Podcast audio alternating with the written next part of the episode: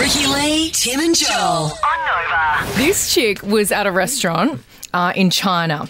Ooh. Now she's uploaded a Chinese? picture on on WeChat, which is the Chinese messaging app. Yes. Oh, yes, of course. Now in the back of the photo was Yeah. the table's QR code, which you, which you use to order the food, right? So what Yeah. some uh, some cheeky little eagle-eyed people have done, where she posted this picture, they've zoomed in and they've started ordering things to her table. oh my God, get out.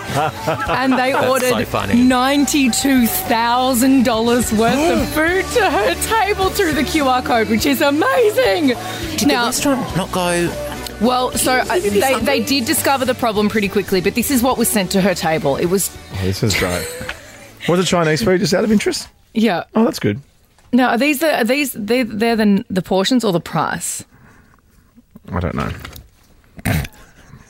The amount of orders. Great. Yeah, Sorry, yeah. I, it was this was just um, Yeah, I wanted yeah. Mm-hmm. to get this right because it's amazing. Now, it included two thousand five hundred and eighty orders of squid. 2,580 orders. 1,850 orders of duck blood Oh, what? and 9,990 portions of shrimp paste. Wow. Now, a lot of these things are quite, they're expensive. Yeah, well, duck blood, Yeah. especially these days with the price, cost of living Yeah. at the moment, duck blood is Oh through the roof. my God, to get a duck's blood. My God. Cosy lives. Cosy Cosy lives. lives, am I lives, right? girl. So yeah, the restaurant did discover the problem, and they moved them to a different table so they could figure out the real orders and the fake ones. But ninety-two thousand dollar restaurant bill.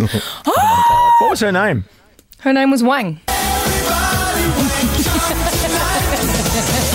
Everybody Wang from tonight. Love that. Ricky Lee, Tim, and Joel. on Nova.